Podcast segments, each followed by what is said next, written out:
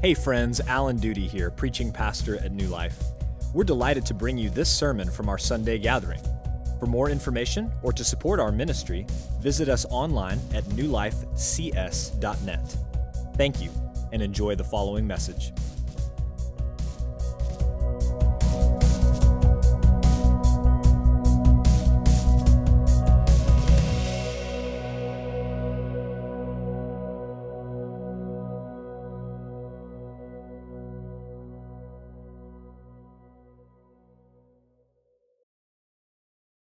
Imagine if you had traveled thousands of miles and shelled out thousands of dollars, hoping to have a transcendent experience of some kind, only to be let down by the leaders in almost every conceivable way. Well, that's exactly what happened in 2017 People booked flights and bought expensive tickets to what was billed as a luxury event in the Bahamas known as Fyre Festival. Attendees were promised a top lineup of 33 artists, luxury accommodations and food, and the time of their lives.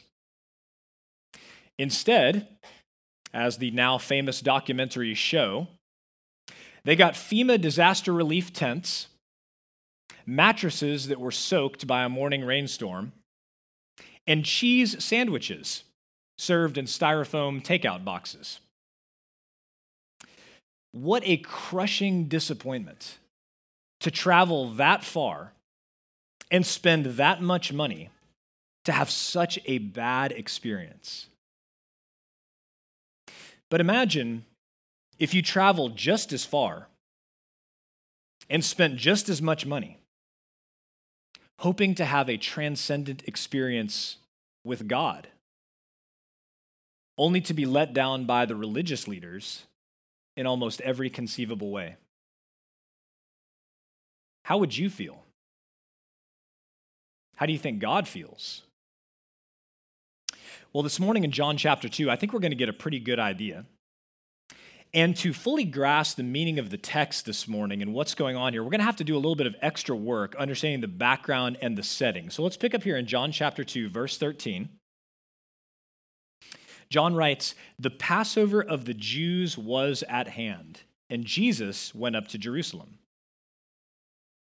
Well, this past week, we read through the book of Exodus in our Bible reading plan together in 22. If you haven't jumped in with us, let me encourage you to do that. We can help you get started on that, or you can just go on Church Center and find out how to get signed up and started. But together in 22 is going great. We read through Exodus, and this middle of the week, in the, the, the kind of center section there, we read through chapters 12 through 14. And that is where God institutes the Passover meal. Now, you may remember, if you're familiar with that, that every family was to take a spotless lamb slaughter it, and then spread its blood on their doorposts. Then they were to roast the lamb and to eat all of it. And I want you to look at Exodus 12, 11 through 13 on the screen where God explains the significance of this meal. Take a look. In this manner you shall eat it, with your belt fastened, your sandals on your feet, and your staff in your hand. And you shall eat it in haste. It is the Lord's Passover. For I will pass through the land of Egypt that night, and I will strike all the firstborn in the land of Egypt, both man and beast. And on all the gods of Egypt I will execute judgments. I am the Lord. The blood shall be a sign for you on the house where you are. And when I see the blood, I will pass over you, and no plague will befall you to destroy you when I strike the land of Egypt. Now, additionally, God commanded the people to eat unleavened bread for seven days to remind them of their hasty exodus from Egypt. God put all the firstborn sons to death, and the people had to grab the dough on the way out the door before it was leavened and, and run out of the country. And so from that time forward, God commanded Israel to observe the Feast of Unleavened Bread every year, which began with a Passover meal and then continued for six more days every Jewish male was expected to make a pilgrimage to Jerusalem for the feast. And so Jesus and his disciples left where they were in Capernaum and then went down to Jerusalem. So, as you can imagine, the city in general and the temple complex in particular was just packed at this time, bustling with excitement during the Passover week. And now, the Jewish temple itself was built by King Solomon around 950 BC, about a thousand years before this. But because of their persistent idolatry and their sin and disobedience, God sent the Babylonians to Jerusalem in 605 BC. In 586 BC, they sacked the city they raided the temple and they burned it to the ground. So, this was definitely the lowest point in Israel's history. Out of all the bad things that happened, Solomon's temple being raided and then burned to the ground, that was the lowest point. So God says at the end of 70 years, he's going to bring his people back. And sure enough, under Cyrus and the Persians, they are allowed to go back, just as God had spoken through the prophets. And under Ezra and Zerubbabel's leadership, they started rebuilding the temple in 535 BC, exactly 70 years after they first showed up in Jerusalem, the Babylonians.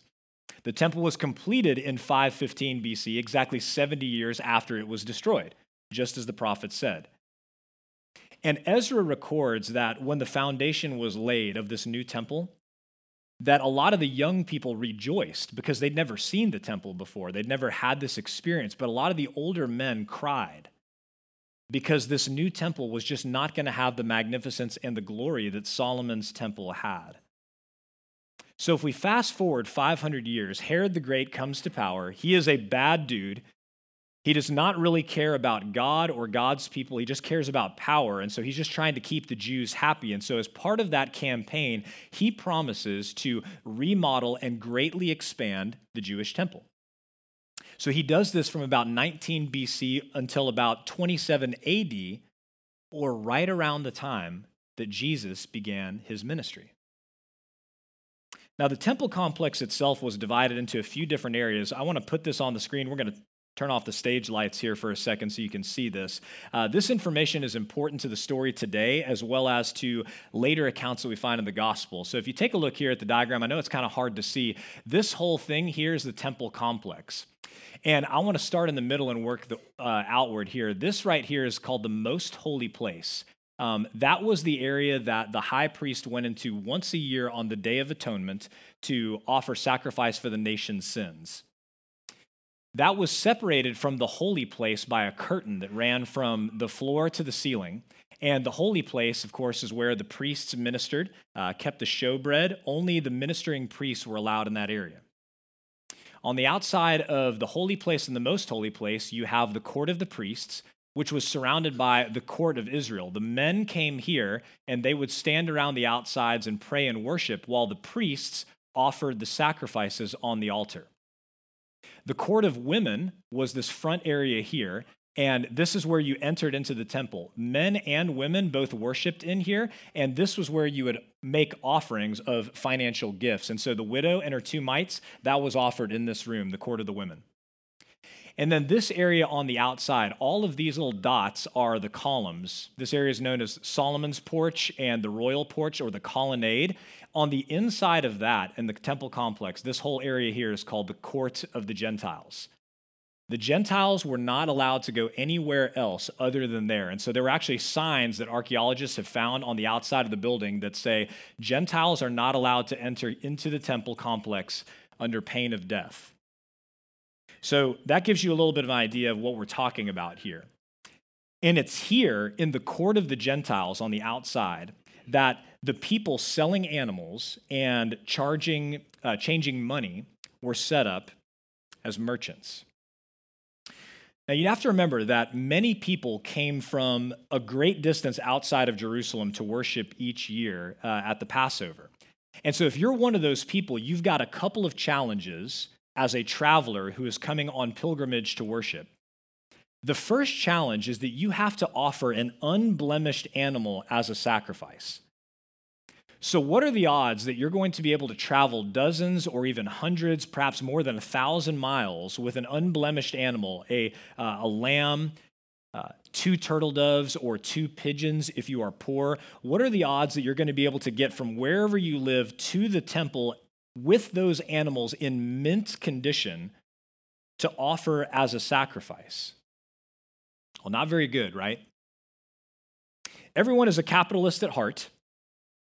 And so the merchants figured out pretty quickly that people would pay for the convenience of buying an unblemished animal on site. You don't want to travel that far with your animal and run the risk of the priest rejecting your sacrifice because it's not unblemished, it's not spotless. So they set up shop and sold animals in the court of the Gentiles. And as you can imagine, because you're buying these things on site, the markup was enormous. It's like buying food at Kyle Field or something. You know what? There's no way the animals were that expensive, right? I mean, but they were surely pretty expensive. But, but you've got one more problem other than the animal situation, and that other problem is that every worshiper has to pay the temple tax because, you know, somebody's got to pay for all those renovations, somebody's got to pay for all the upkeep. Nothing is free, no free lunch. And your foreign currency is no good here. So, again, capitalism at its finest, we'll just go ahead and set up some changing booths right here for your convenience and, of course, charge you a premium for changing your money. And where do you think those folks set up? Right next to the folks who are selling the animals in the court of the Gentiles. So just imagine for a moment You've traveled a great distance, maybe hundreds of miles, because you desire to worship God and keep his commands. And for your trouble, you get the privilege of shelling out your hard earned money, not just to buy animals and to pay the temple tax, but also to pay extra fees to those selling the animals and changing the money on site. And if you're a Gentile, you can't enter the temple because you're not Jewish. You're not a child of Abraham. So the outer courtyard, this is your sanctuary. This is your place of worship. If you're a Gentile, why exactly did you go to all this trouble and expense in the first place? You're not Jewish all this stuff, all this hubbub, all of this commotion, the traditions, it doesn't mean anything to you. The only reason that you've traveled so far and forked over your money is because you fear God. You believe that the God of Israel is the one true God of all nations, and you have come to worship him. And you're supposed to worship. You're supposed to pray. You're supposed to contemplate the greatness and goodness of God in the middle of this circus? Look what D.A. Carson wrote. Instead of solemn dignity and the murmur of prayer, there is the bellowing of cattle and the bleating of sheep. Instead of brokenness and contrition, holy adoration and prolonged petition, there is noisy commerce. What was God's intention for his people and for his temple? Look at Genesis chapter 12. Now the Lord said to Abram, Go from your country and your kindred and your father's house to the land that I will show you, and I will make of you a great nation, and I will bless you and make your name great so that you will be a blessing. I will bless those who bless you, and him who dishonors you I will curse. Listen to this.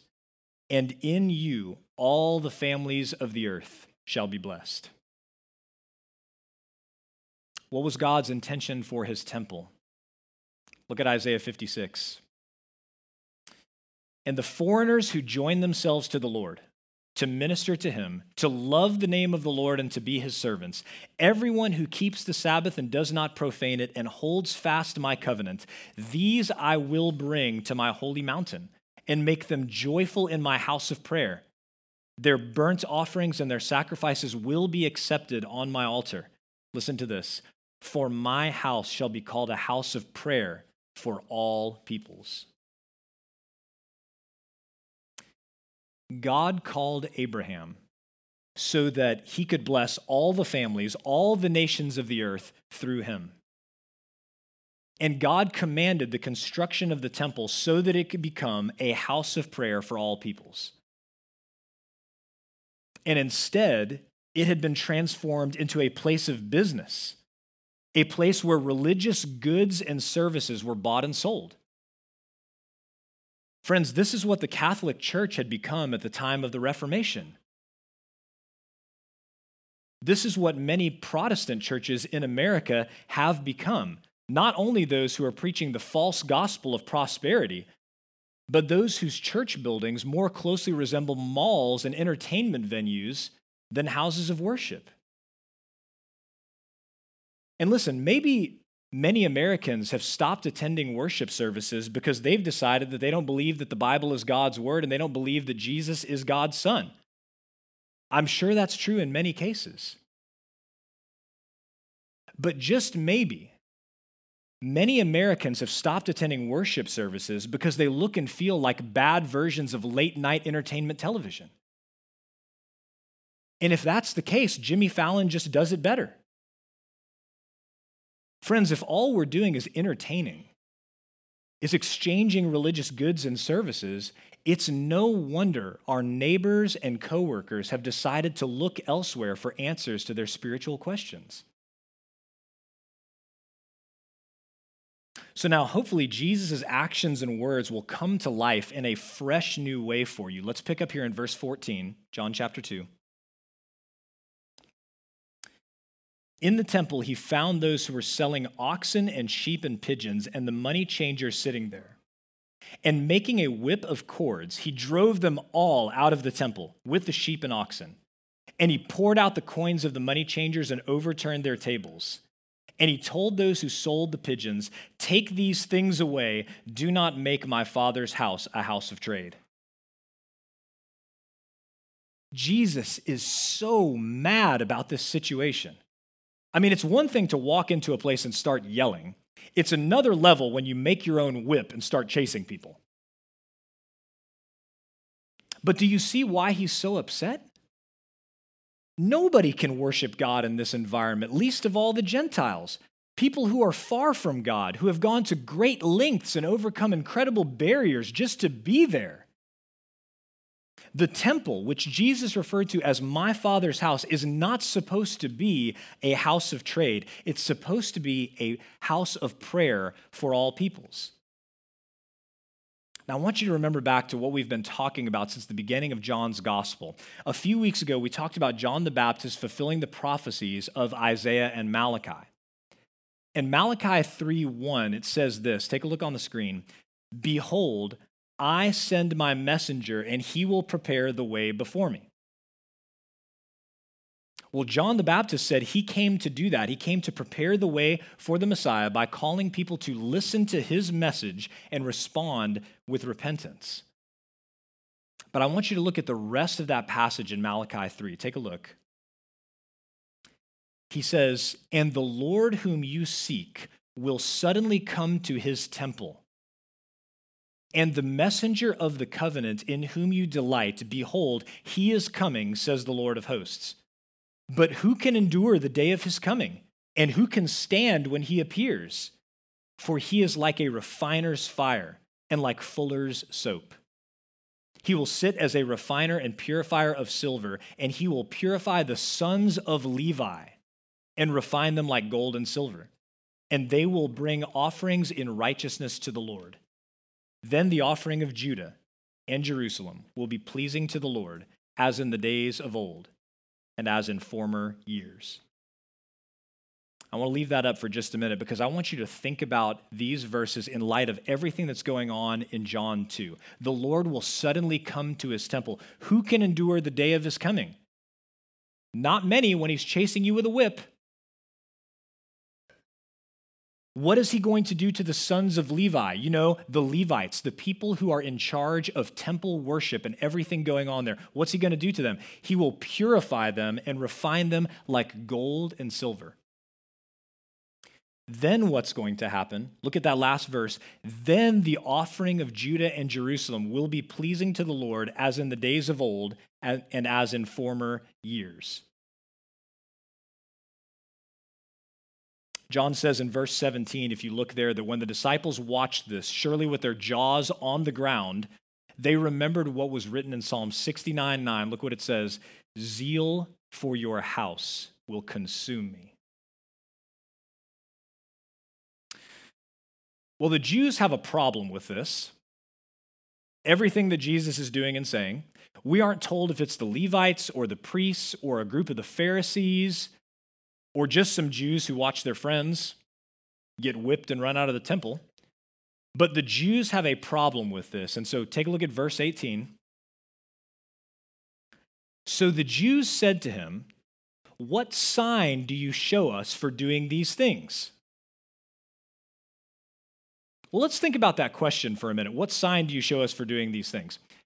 Because Jesus drove out the merchants and those who were doing business in the one place that the Gentiles could come and worship, the Jews are demanding a sign, miraculous proof of his authority. Just because Jesus insisted on bringing temple worship in line with God's vision for the temple itself. I mean, there is no humility no self awareness, no reflection, no pausing to consider that maybe what they've allowed to go on inside of the temple complex is actually hurting the cause rather than helping it. Now, we should be slow to judge these Jews because we all develop blind spots in our spiritual lives. Areas of compromise, areas of disobedience that for whatever reason we just can't see. But, friends, that's exactly why we need each other. That's why we need God's word and God's spirit. Our brothers and sisters in the church can help us to see what we can't see.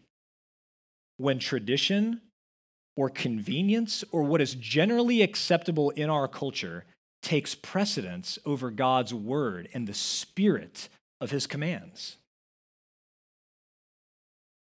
Now, remember last week, when Jesus turned water into wine at the wedding. And John called that miracle Jesus' first sign. We talked about the fact that all of Jesus' miracles are actually signs pointing to Jesus' true identity and mission. So here in verse 18, the Jews demand what? A sign, a miracle that will prove that he has the authority to do what he's doing. Okay, you want a sign? Verse 19. Jesus answered them, Destroy this temple, and in three days I will raise it up. Now, any listener would have assumed that Jesus is talking about the physical temple. It's sitting right there, they're, they're standing right next to it. Verse 20 The Jews then said, it has taken 46 years to build this temple. And will you raise it up in three days? The claim is absurd. Solomon's original temple, which was so much smaller than this, took seven whole years to build. So the claim is just absurd. But, friends, beyond that, you have to understand how absolutely provocative this statement is that he just made. Remember again, the lowest point in Israel's history, the worst moment in their nation's history, was when Jerusalem was sacked, the temple was raided, and the temple was burned to the ground. That is the lowest moment in their history. The rebuilt temple was nothing like the original one in its glory. So, 500 years later, half a millennium later, they finally, after 46 years of construction, they finally have a temple, something close to a thing that they could be proud of as a nation. And now you've got this dude, this no name guy from who knows where, coming in here whipping people, stirring up trouble, and talking about the temple being destroyed. I'm going to tell you what this is like. I want you to imagine somebody standing at the 9 11 memorial and talking about One World Trade Center being destroyed, the new building. That is how offensive and provocative this statement would have been. The lowest moment in our nation's history, and you've got some guy standing there and saying, Yeah, you see the new building that's built in its place? That's going to get destroyed. It's like, Look, pal, we don't, we don't talk like that. The Roman occupiers cared about exactly one thing, and that was keeping the peace. the Jewish religious leaders cared about exactly one thing, and that was making sure that that never happened again the temple getting destroyed and the people getting exiled. They never wanted that to happen again. But look at this what Jesus says, or what John writes in verse 21.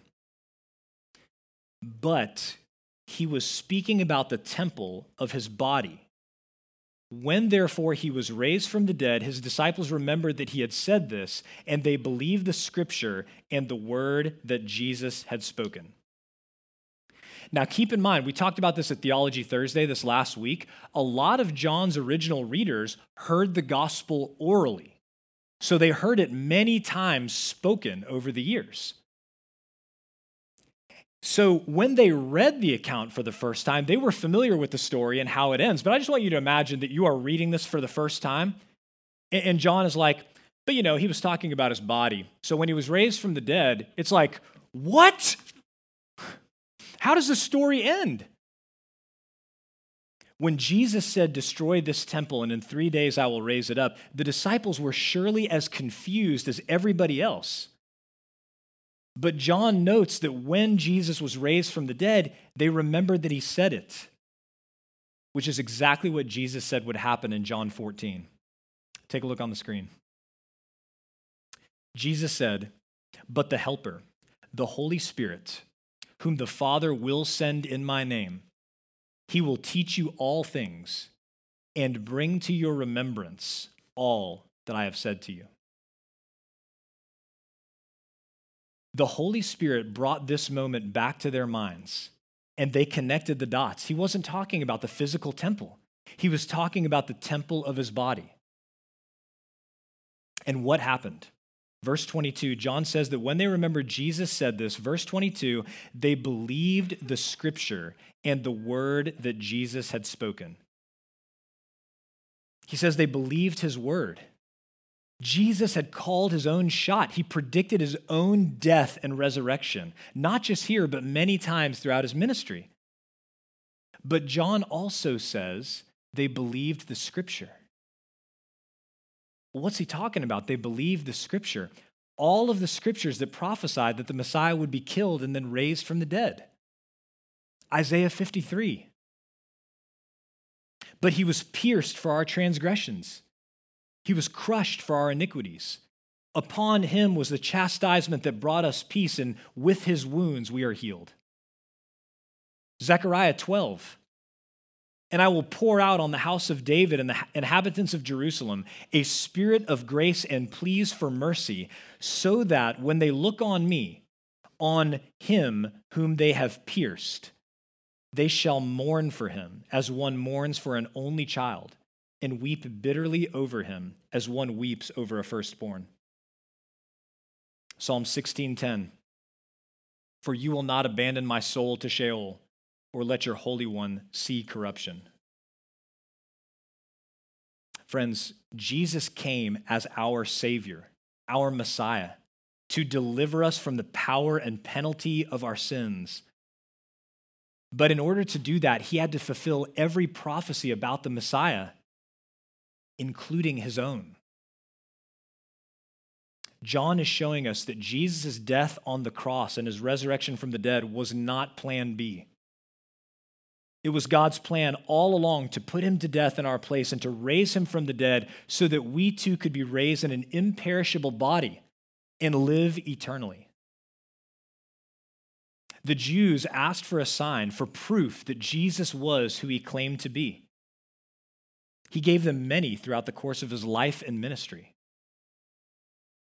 But the ultimate sign, the ultimate proof that he was both the Son of God and the promised Messiah was his death and resurrection. Destroy this temple, the temple of my body, and in three days I will raise it up. That's how you will know that I am who I am. Let's take a look at these last three verses here. Verse 23.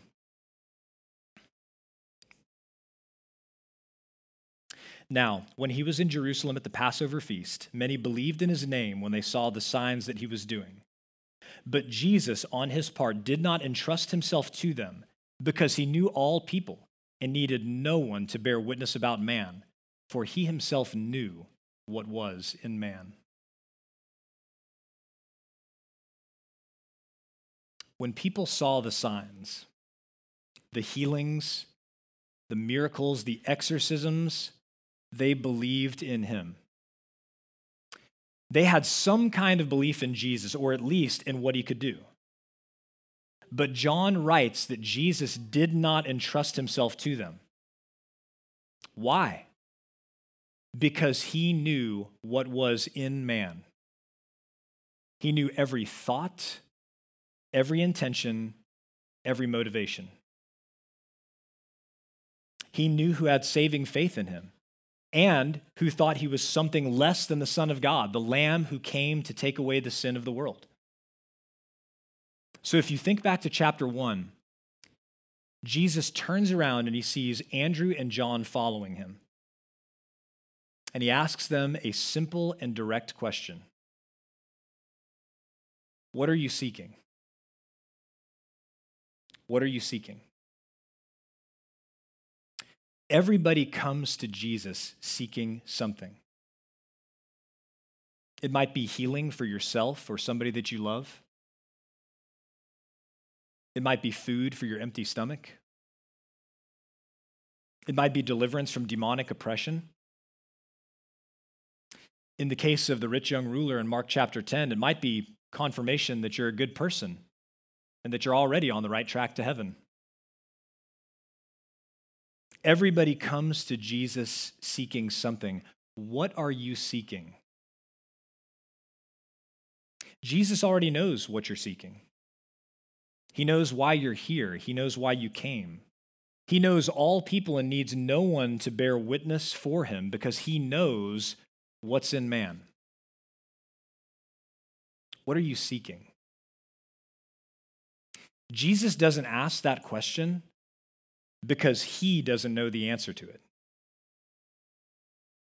He asks that question because many of us don't know the answer to it. Friends, as we learned last week through Jesus' first sign of turning water into wine, he did not come to reform Old Covenant Judaism. He came to pour new wine into new wineskins, to inaugurate the new covenant by pouring out his blood on the cross. And as we see today, Jesus wasn't merely concerned with reforming worship at the temple. No, he came to offer the temple of his body to be destroyed for our sins, so that through his resurrection, we could be forgiven and reconciled to God and welcomed in. Not into the court of the Gentiles, not into the court of the women or Israel, not even into the holy place but into the most holy place. Because through Jesus' sacrifice, the curtain was torn, and we now have access by the new and living way open to us through the curtain of his flesh. So we can draw near with a true heart in full assurance of faith. I want you to hear God's word as we close through Ephesians chapter 2. And I want you to think about this passage in light of everything that we've heard and learned this morning in John chapter 2. Therefore, remember that at one time you Gentiles in the flesh, called the uncircumcision by what is called the circumcision, which is made in the flesh by hands, remember that you were at that time separated from Christ alienated from the commonwealth of Israel and strangers to the covenant of promise, having no hope and without God in the world. But now, in Christ Jesus, you who once were far off have been brought near by the blood of Christ. For he himself is our peace, who has made us both one and has broken down in his flesh the dividing wall of hostility by abolishing the law of commandments expressed in ordinances, that he might create in himself one new man in place of the two, so making peace, and might reconcile us both to God in one body through the cross, thereby killing the hostility. And he came and preached peace to you who are far off, and peace to those who are near. For through him we both have access in one spirit to the Father. So then, you are no longer strangers and aliens, but you are fellow citizens with the saints and members of the household of God, built on the foundation of the apostles and prophets, Christ Jesus himself being the cornerstone, in whom the whole structure, being joined together, grows into a holy temple in the Lord. In him, you also are being built together into a dwelling place for God by the Spirit. Thanks be to God. Let's pray.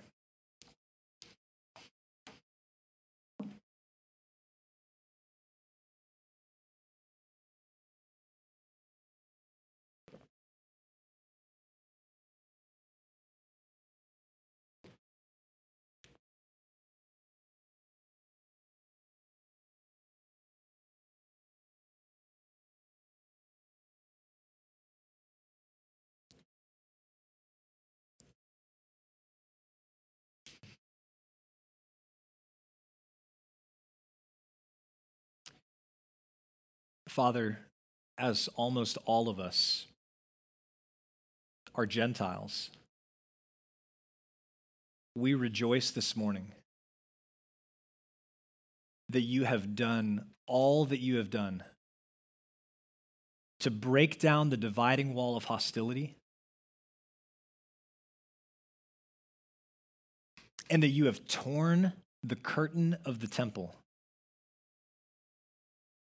through Jesus' life, death, and resurrection so that we could be brought near, all of us, those who were far off and those who were near. We are so thankful that we have confidence to approach you, not because we are good religious people, but because Jesus fulfilled everything that the law required and open the new and living way for us.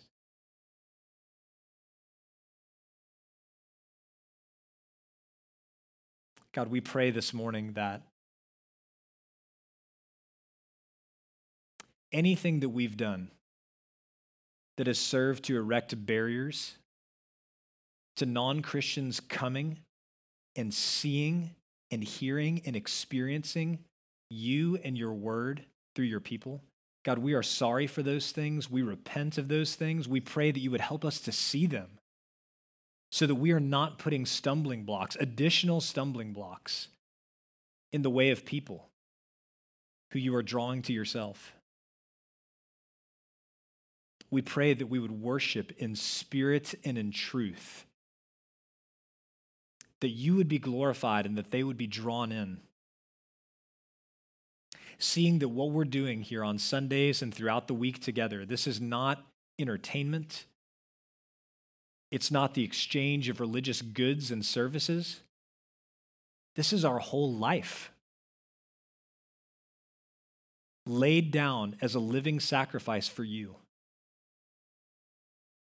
So, God, we pray that you would fill our hearts with faith, that you would draw the lost to yourself and that we would see a tremendous outpouring of your Holy Spirit leading to many coming to saving faith in Jesus Christ this spring.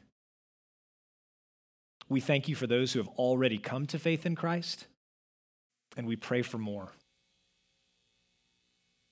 Glorify yourself through us. In Christ's name we pray. Amen.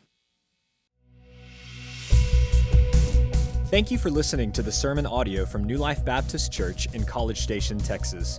For more information or to support our ministry, visit us online at newlifecs.net.